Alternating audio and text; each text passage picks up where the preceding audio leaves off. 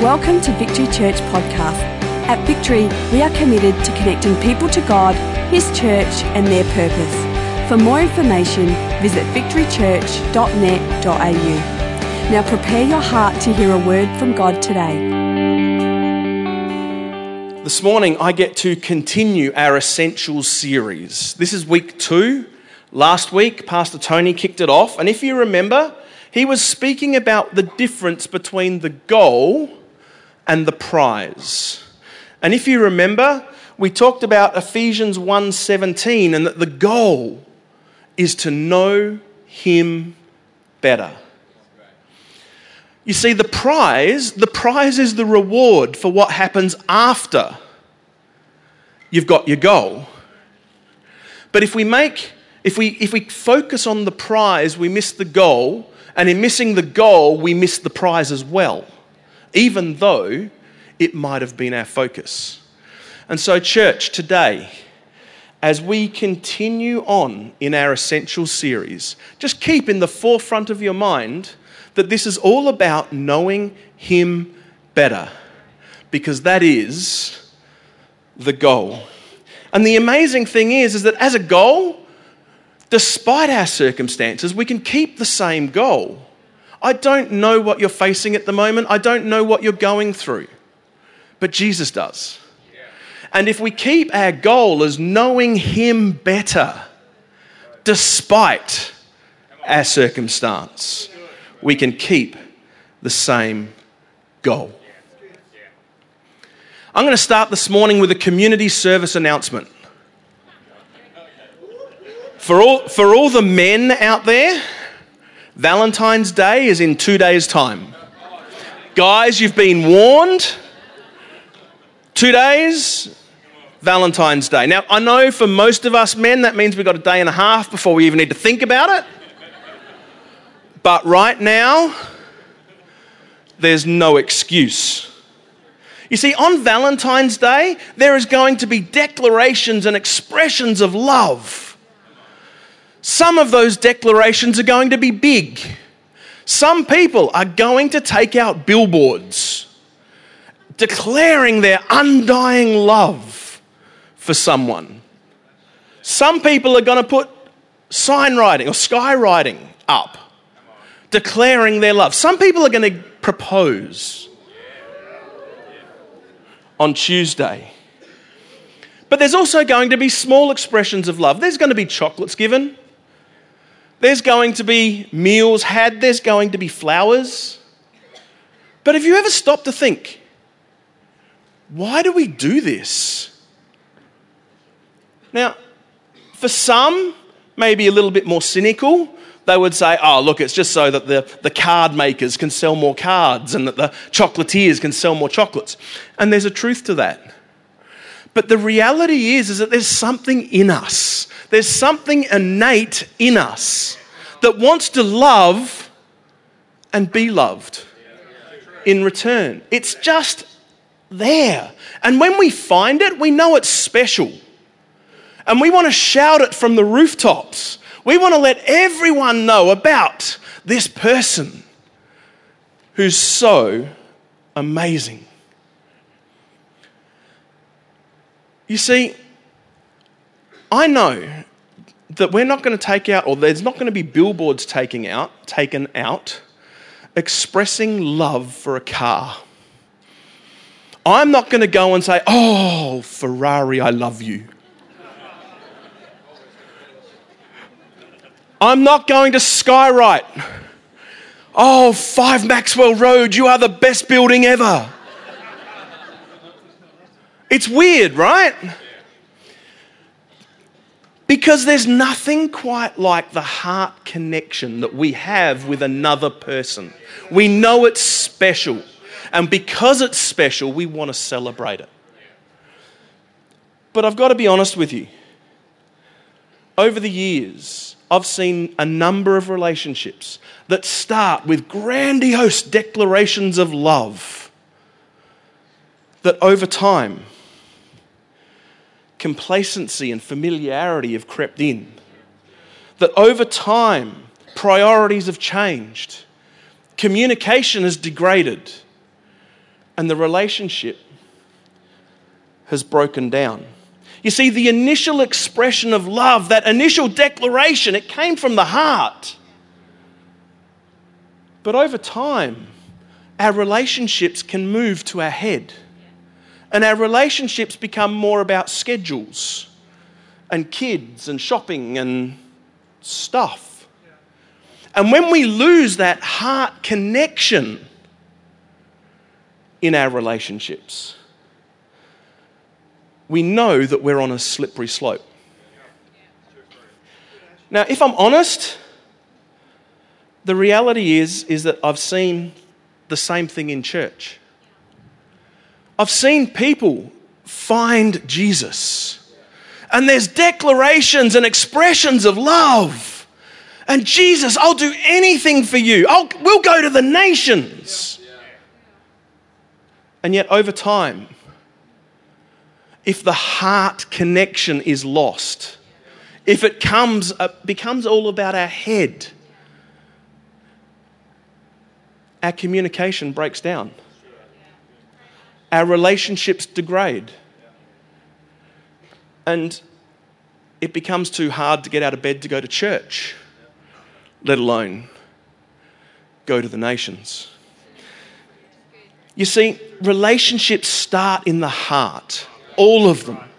And it's the heart connection that needs to be prioritized, whether it's amongst us or whether it's with God. It's the heart connection.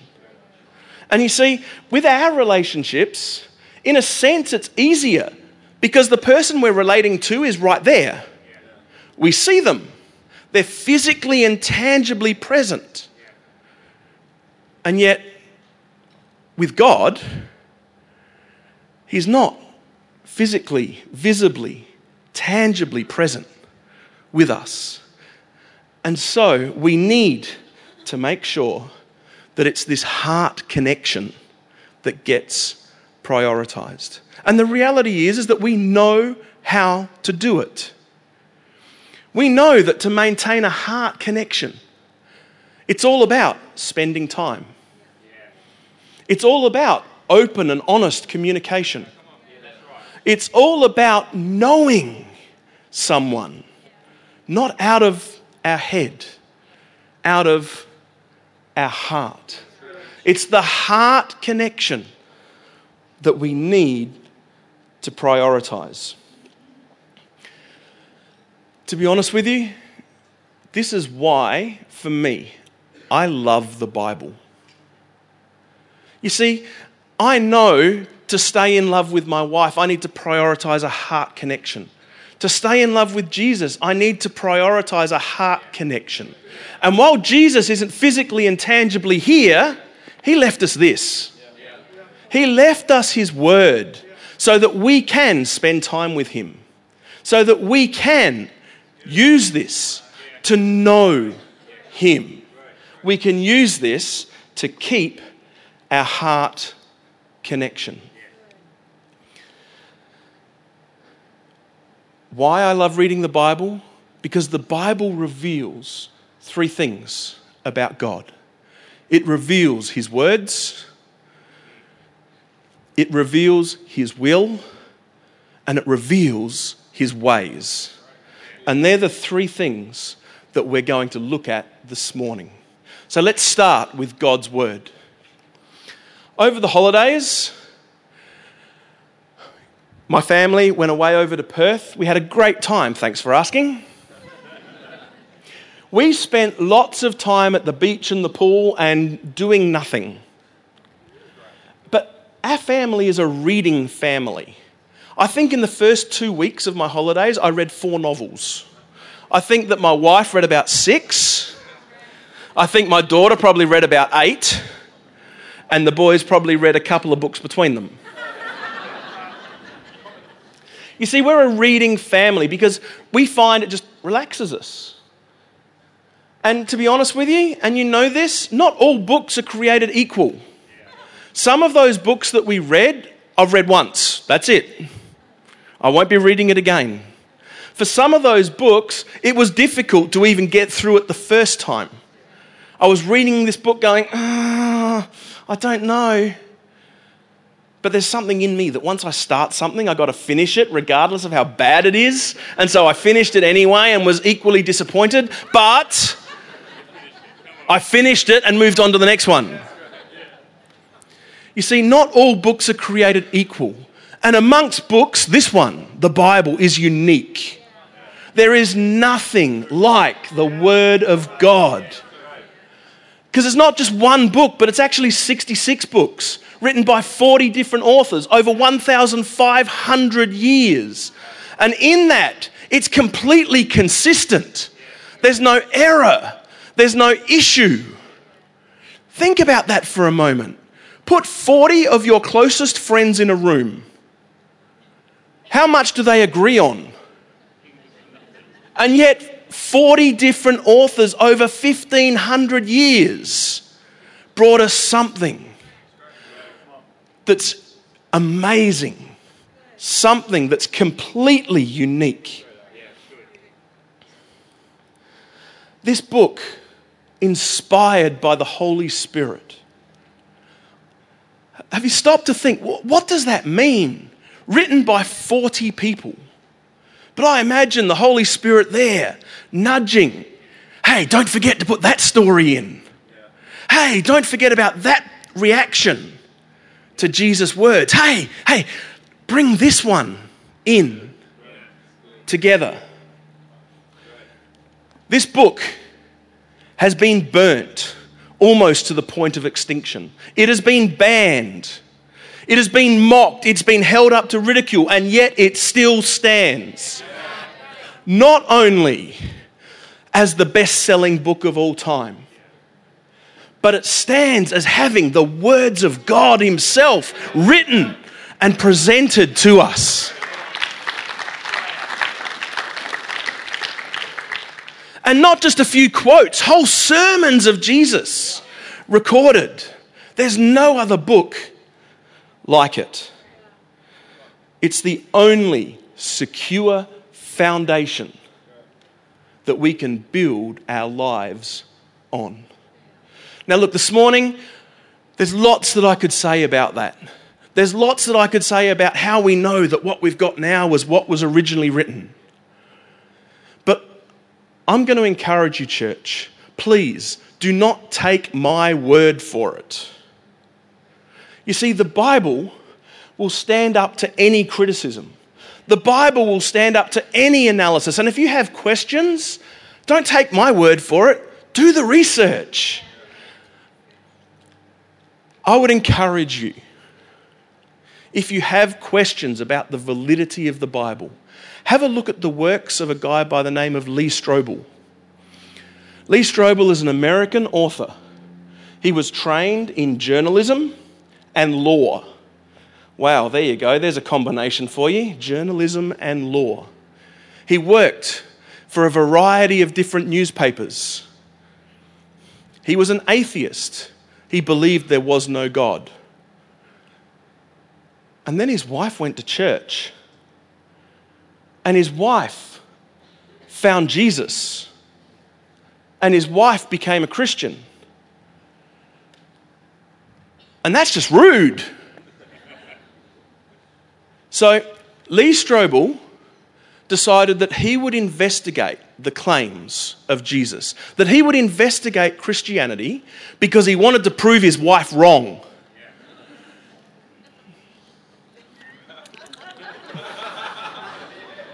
Uh, side note men, if you're going to do something with the express purpose of proving your wife wrong, you're on shaky ground.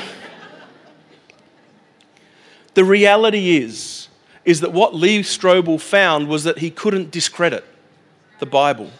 He couldn't discredit what his wife had discovered. And so, if you're in that position where you can't discredit it but you don't believe it, you have two choices. You bury it and run, or you have to take it at face value. And that's what Lee Strobel did. And he's written numerous books the case for Christ, the case for the resurrection, the case for Easter. And let me encourage you, it's a great place to start if you're not sure. The Bible reveals God's Word. And it does it because it reveals God Himself.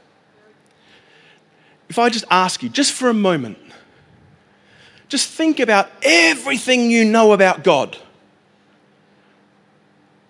And from that, subtract everything you learnt from the Bible, either directly by reading it or indirectly from someone sharing it with you. You're left with a very small amount of knowledge. See, in Romans 120, it says, For since the creation of the world, God's invisible qualities, his eternal power, and divine nature have been clearly seen, being understood from what has been made, so that people are without excuse. You see, there's this general revelation. Creation itself speaks of God. You look at the magnitude of our universe, you realize how big it is, how much stuff is in it. And it's there to point us to a God who is amazing, a God who is immense, a God who is infinite. And we look at the diversity of the plants and the animals and everything that we see around us. And it points to a God who is creative. And we look at the, the, the order, the structure that's within that creation. And it reflects God's nature of being ordered and structured. See, creation exists for our pleasure, but it also exists to point us towards God. But in and of itself, it's really quite dissatisfying you might have this inkling of, you know what, there must be a God. And I can see some of his nature, some of his characteristics. But, but how do I get to know him? Does he want to get to know me? What am I meant to do? And that's where I'm so thankful for the Bible I'm so thankful for the Bible because the Bible reveals God's nature to us. It tells us that He is eternal, it tells us that He is infinite, it tells us that He's omnipotent, all powerful, omniscient, all knowing. It tells us that He is holy, He's good, He's sovereign, He's righteous.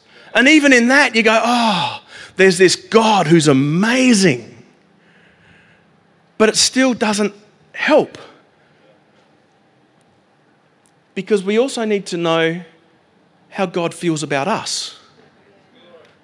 And the Bible reveals that He loves us. The Bible reveals that He's for us. The Bible reveals that He cares for us. The Bible reveals that He wants to be intimately involved in our lives. And we start going, Oh, thank you, God. Thank you, Jesus. But then it goes a step beyond that because the Bible tells us how to relate to Him. The Bible says, you know what?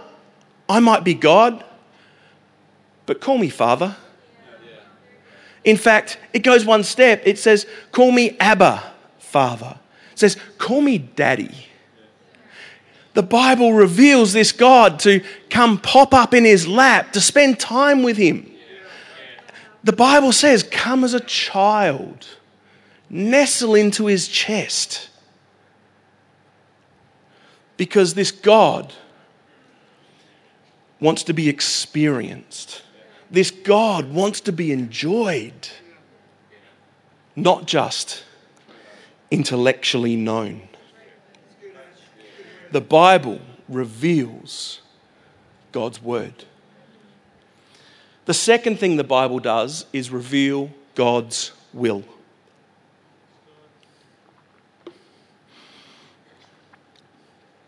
The Bible speaks to all areas of life.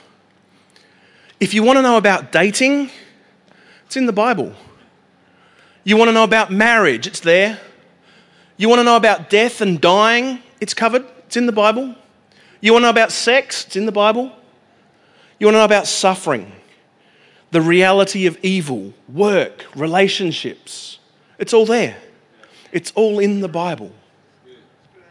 And, church, let me encourage you today that whatever you're facing, go to the Bible first. Get God's perspective on what you're facing and allow His perspective to become your perspective. During the holidays, Kathy and I went to IKEA. We bought a desk. Desk came in two big packets. All the pieces were there, all the ingredients were there. And in one of the packets was this. And that picture on the front, that is IKEA's will for my desk. As we walked around IKEA, Kathy saw the desk she wanted and she said, Yep, that's it. Now, more than IKEA's will, this picture is actually Kathy's will for the desk as well. Because if I'm honest with you, IKEA didn't call me up a week later saying, hey, how you going with that desk? It's my will, it's IKEA's will for the desk to be done. They didn't care that the desk sat in the shed for a week. But I knew IKEA's will for the desk. I knew Kathy's will for the desk.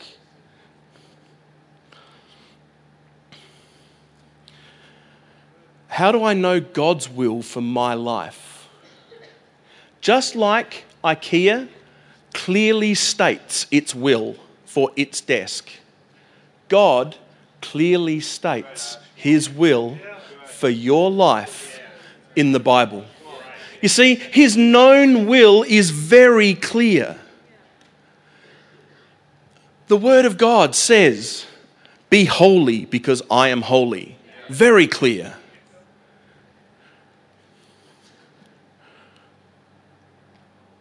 The Word of God says, Be compassionate, be filled with the Spirit, be wise, be generous, worship Him, serve Him. His will for our lives is not this out there ethereal kind of thing, it's clearly stated in the Word of God. Can I just drill down on two things? First thing, it is God's clearly stated will in the Bible that everyone be saved.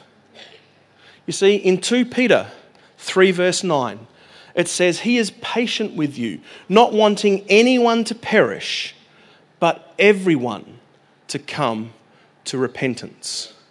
If you're in this place this morning and you don't know Jesus, that's fine. You are so welcome here because we know that you're on a journey of trying to sort out what this thing is. But know that God has a will for you, and His will is that you'll be saved. And by that, we mean that you'll come to understand that Jesus Himself is where we can put our trust to live this life. Now, I know for most people in this room, they would go, Oh, good, it's God's will for my life. Tick, done, sorted. But there's three realities to that. There is a definite point in time when we were saved. There is a definite point in time where we said, Jesus, I need you in my life. And the Bible says that salvation comes we were saved. But then there's this ongoing process called sanctification, this ongoing process by which we become more Christ like. And in a sense, we are continuing to be saved as we go. What are we saved from? Mostly from ourselves. Because most of the time, our ways, our thinking takes us down wrong paths. And it's by allowing the Word of God, the Bible, to speak into our situation that we can become more Christ like. And the Bible also reveals that there will be a point in the future where we absolutely, definitely will be saved. Either when we die and go to be with Jesus, or when Jesus comes back and takes us home. There is a point that we will be saved because heaven is our real home.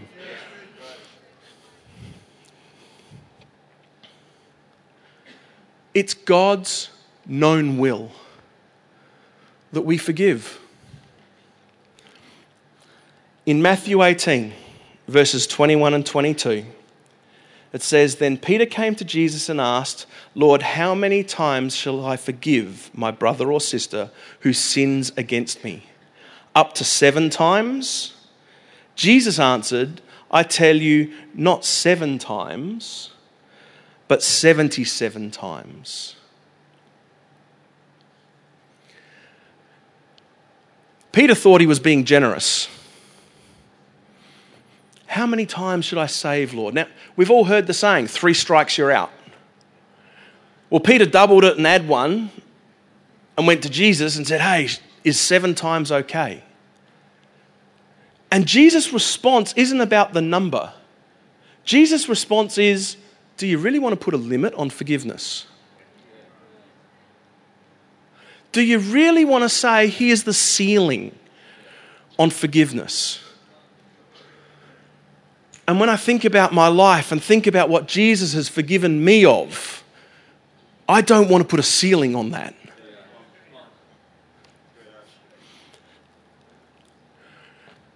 I know that this topic can be a difficult one. You might be sitting there now and say, Forgive, forgive who? And just by the very question, there's an issue. Forgive everyone of everything. Oh, but Ash, you don't know. You don't know what they did to me. You're right, I don't. But Jesus does.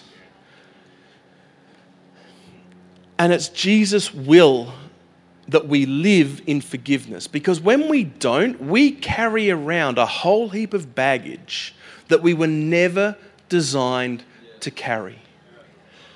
And in asking for forgiveness, Jesus is saying, you know what? Bring that baggage to me because I'm strong enough to carry it. It's Jesus' will that we walk and that we live in forgiveness. The American author Mark Twain once said, It ain't those parts of the Bible that I can't understand that bother me. It is those parts that I do understand. And it resonates with me. It's not the parts I don't understand that catch me out, it's the parts that I do understand but don't do that lead to my downfall. God's will is known to us and it's known to us through the Word. However, more often than not, as a pastor, if someone comes to me and says, Oh, what's God's will for my life? Their question is usually around what job should I have?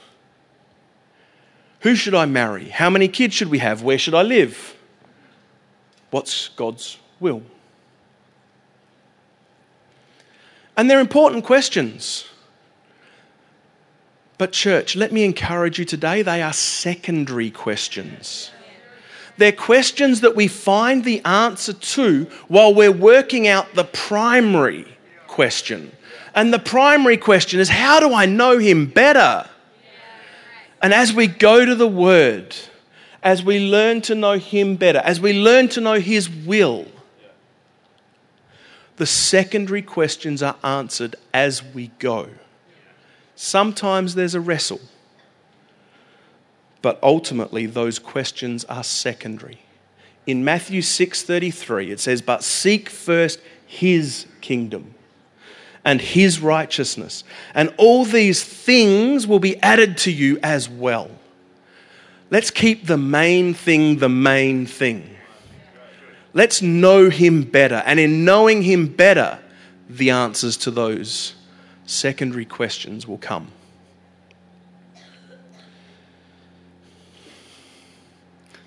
The third thing the Bible reveals is God's ways. Let's just come back to my IKEA desk. You see, this front page is IKEA's will for the desk. The next 43 pages is IKEA's way for the desk. Now, first of all, I'm a man. I don't need to be told. I've got all the ingredients right here. I can put this desk together myself. Who here's got confidence that I could put this desk together myself?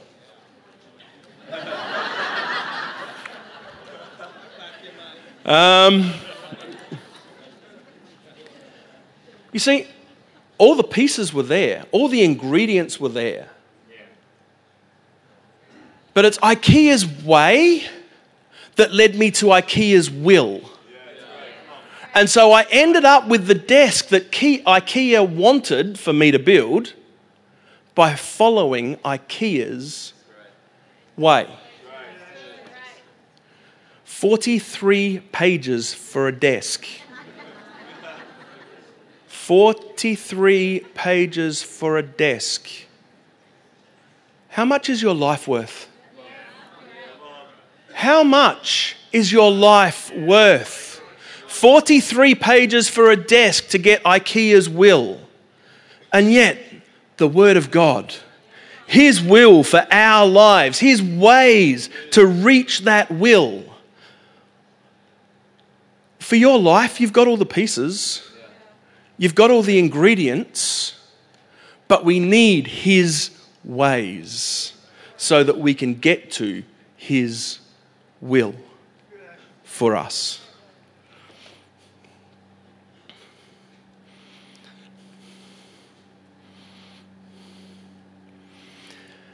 The reality is, is that this is what the Essentials series is all about. The Essentials series is all about following God's ways so that we can hit God's will for our lives. The purpose of reading the Bible is to know Him better. The purpose of reading the Bible is not to get through the Bible. The purpose of reading the Bible is to know Him better so that we can discover His ways, so we can put all of the ingredients of our lives together in such a way that's going to meet His will for our lives. Church, can I encourage you? There's so much more I want to say. But for a moment, I just want to get very practical with us. The Bible is amazing. The Bible is God's revelation to us. The Bible is the foundation that we build our life. And I just want to take a couple of moments just to just ground this in some very practical things. What's the best Bible to read? What's the best Bible? It's the one that you read. And the reality is, is that there are a number of translations written at different times throughout centuries. Find the Bible that you connect with the most. Find the one that speaks to you the clearest and read that.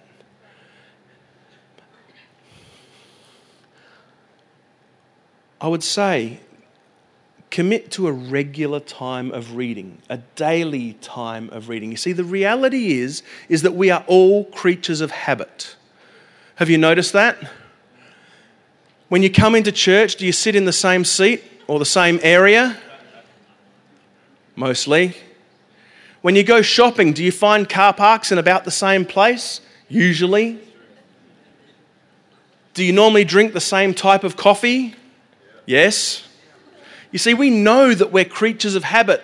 We can use that to our advantage. Find the space and the time that works for you and commit to it daily. Have a reading plan. There are lots of options when it comes to reading plans. You can get them on your phone. There's some great apps out there that you can download. You can, if you're more of a paper kind of person, that's fine too, because we have a resource center right out there that'll have devotionals in it. But have a plan as to how you're going to read. And if I can ask the band to come, one thing that I've found really helpful is in having my daily devotion use an acronym of SOAP. The S stands for Scripture. Make sure that you've got it, you got your plan, that you're getting it into you. The O stands for observation.